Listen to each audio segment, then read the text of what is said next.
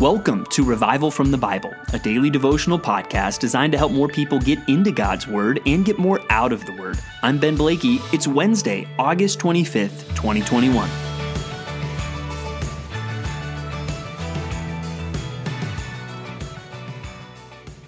Well, it is certainly great to be back with you today on Revival from the Bible after a couple weeks off, and I am excited and confident that we are going to continue to find amazing things, to find life, to see God and His glory as we continue to dig into God's Word together.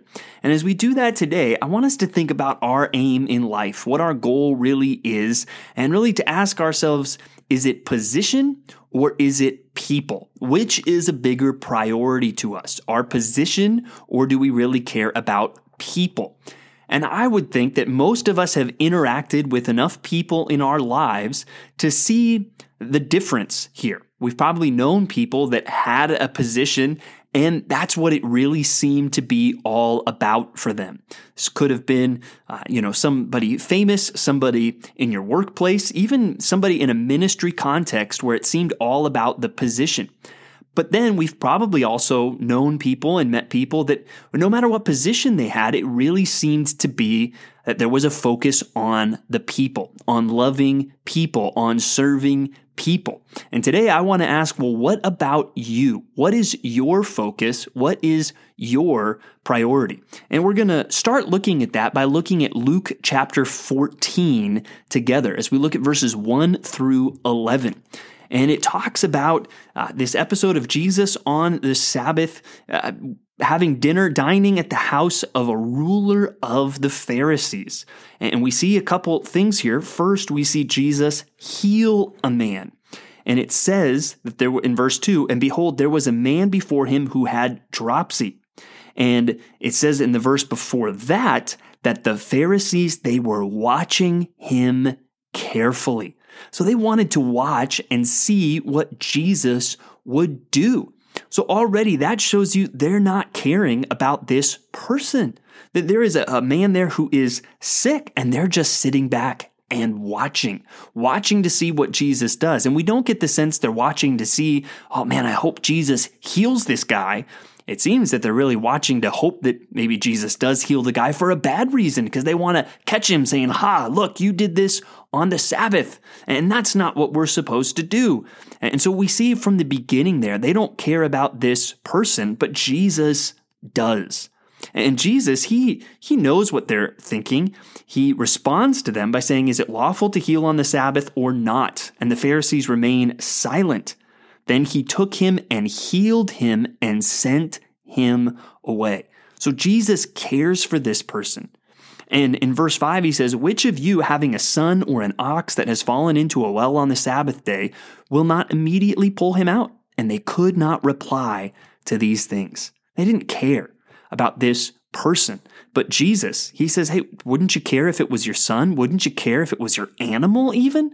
Why should I not care for this person?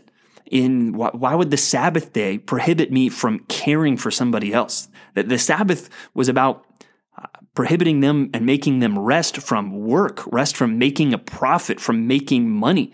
Even in the Old Testament, we don't get the sense, oh, on the Sabbath, you can't help people. Um, and, and that's what Jesus is doing here. And then in the second kind of episode that or section of what, what is recorded is a parable that he tells to those who were invited. And it's f- a familiar parable where he says, Hey, when you're invited to go to a feast, don't sit in the place of honor. Because if you do, someone with higher honor than you might show up and you might be asked to move down, and that would be embarrassing. Instead, choose a lowly place. And then, if you are invited to move up to a, a place of greater honor, then great. And he sums it all up in verse 11, saying, For everyone who exalts himself will be humbled, and he who humbles himself will be exalted. And Jesus is saying, Don't seek honor, don't seek glory for yourself. Uh, humble yourself. And one way we see Jesus doing that is by serving other people. So now let's bring it back to you. What is your life all about? Is it about uh, you is it about uh, you seeking position and honor and glory for yourself, or is it about serving other people. What is the bigger deal? And just think about this in various areas of your life. Consider, you know, what your career or your vocation might be. What is your focus in that? Is it focused on, I want position, I want fame, I want status or success, or I want to make money and be rich? Is that what it's all about to you? Or is it about, hey, whatever I'm doing, I want to do it to the best of my ability to serve people?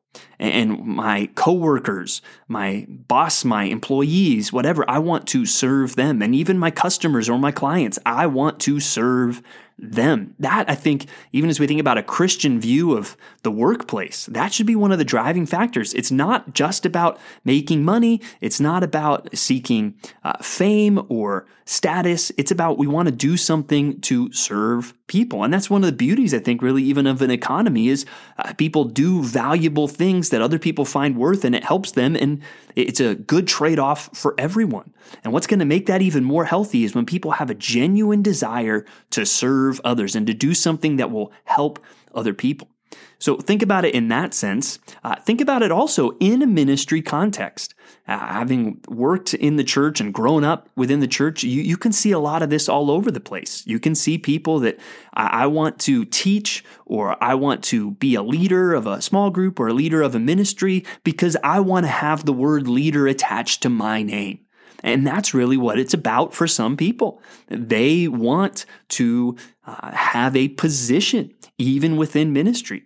And then there are others that really the focus is on people and they may have a position they may be a pastor they may be a leader uh, whatever it might be but even as they do that their focus is on serving other people. So even think through your local church. What is your focus there?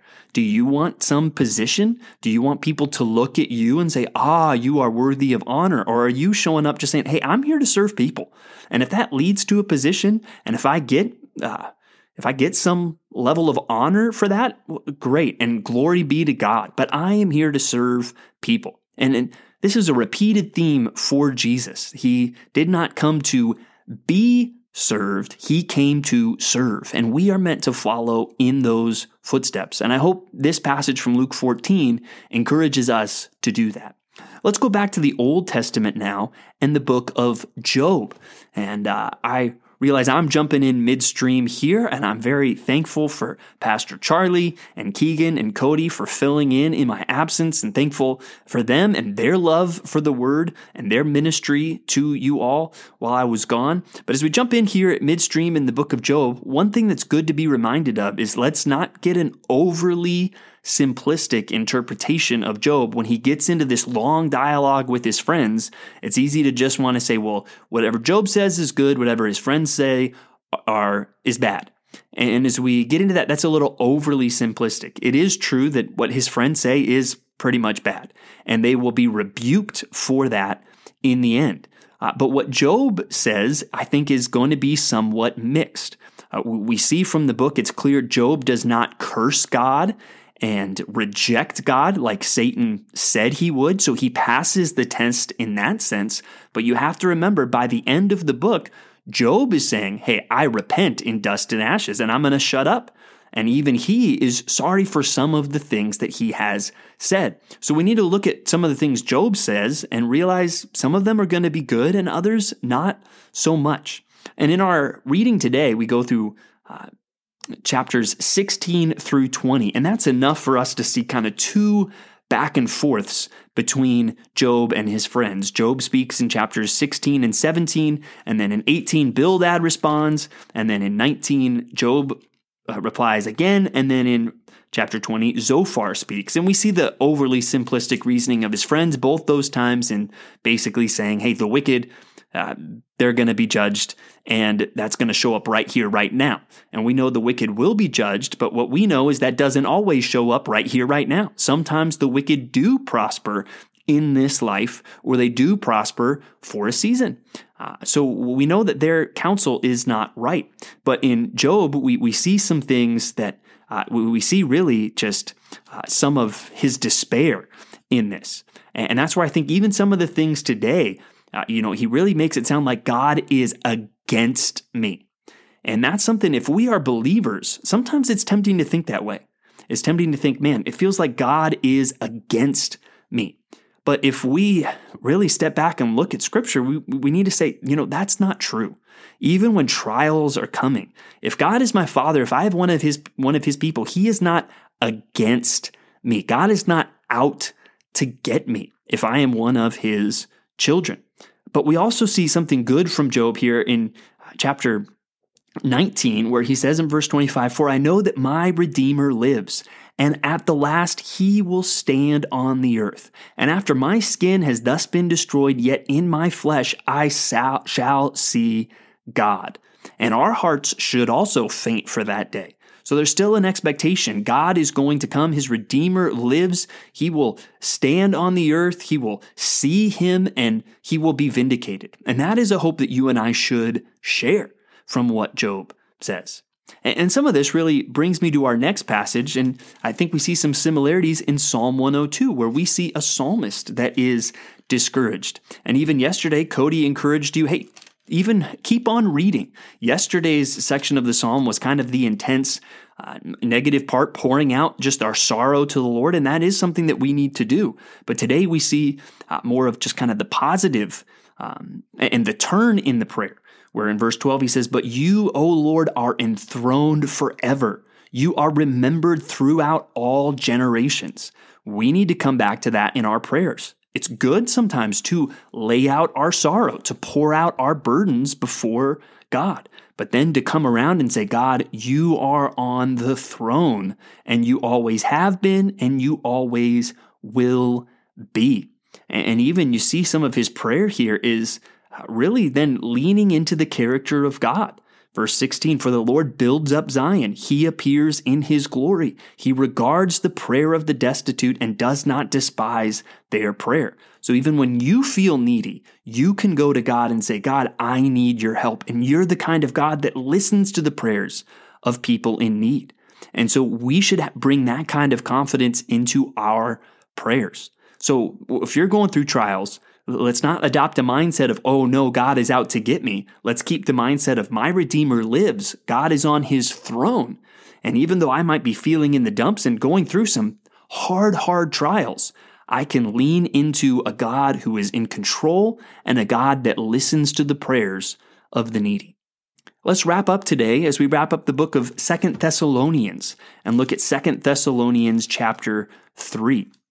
And as we look at this, one thing we see here in this passage is a warning against idleness. And that's a good thing, even as we talked about eh, somewhat our, our role in the workplace earlier. One thing we should be reminded of is uh, no, we should not be lazy people. It's God's will for us, even it says there, to earn their own living that we should not be desiring to live off of the generosity of others. If we are able, uh, we should be seeking to work and to earn our own living. And part of that is that we're not busybodies, but that we are living quietly and uh, minding our own business to an extent and earning our own living.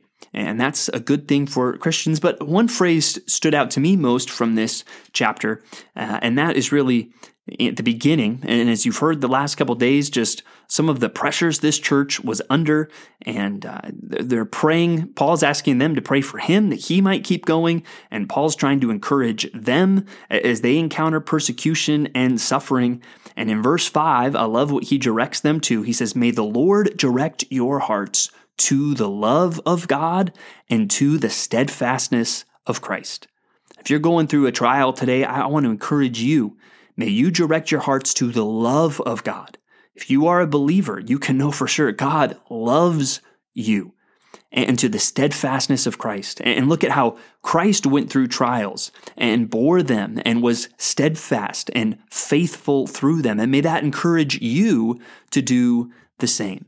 And it's been great being back with you today. I'm so excited from what we learned from God's Word, and let's do it again tomorrow. Thanks for digging into God's Word with me today on Revival from the Bible. For more resources, check out revivalfromthebible.com. To learn more about Compass Bible Church Treasure Valley, go to compassbible.tv. And as it says at the end of Second Thessalonians chapter 3, may the grace of our Lord Jesus Christ be with you all.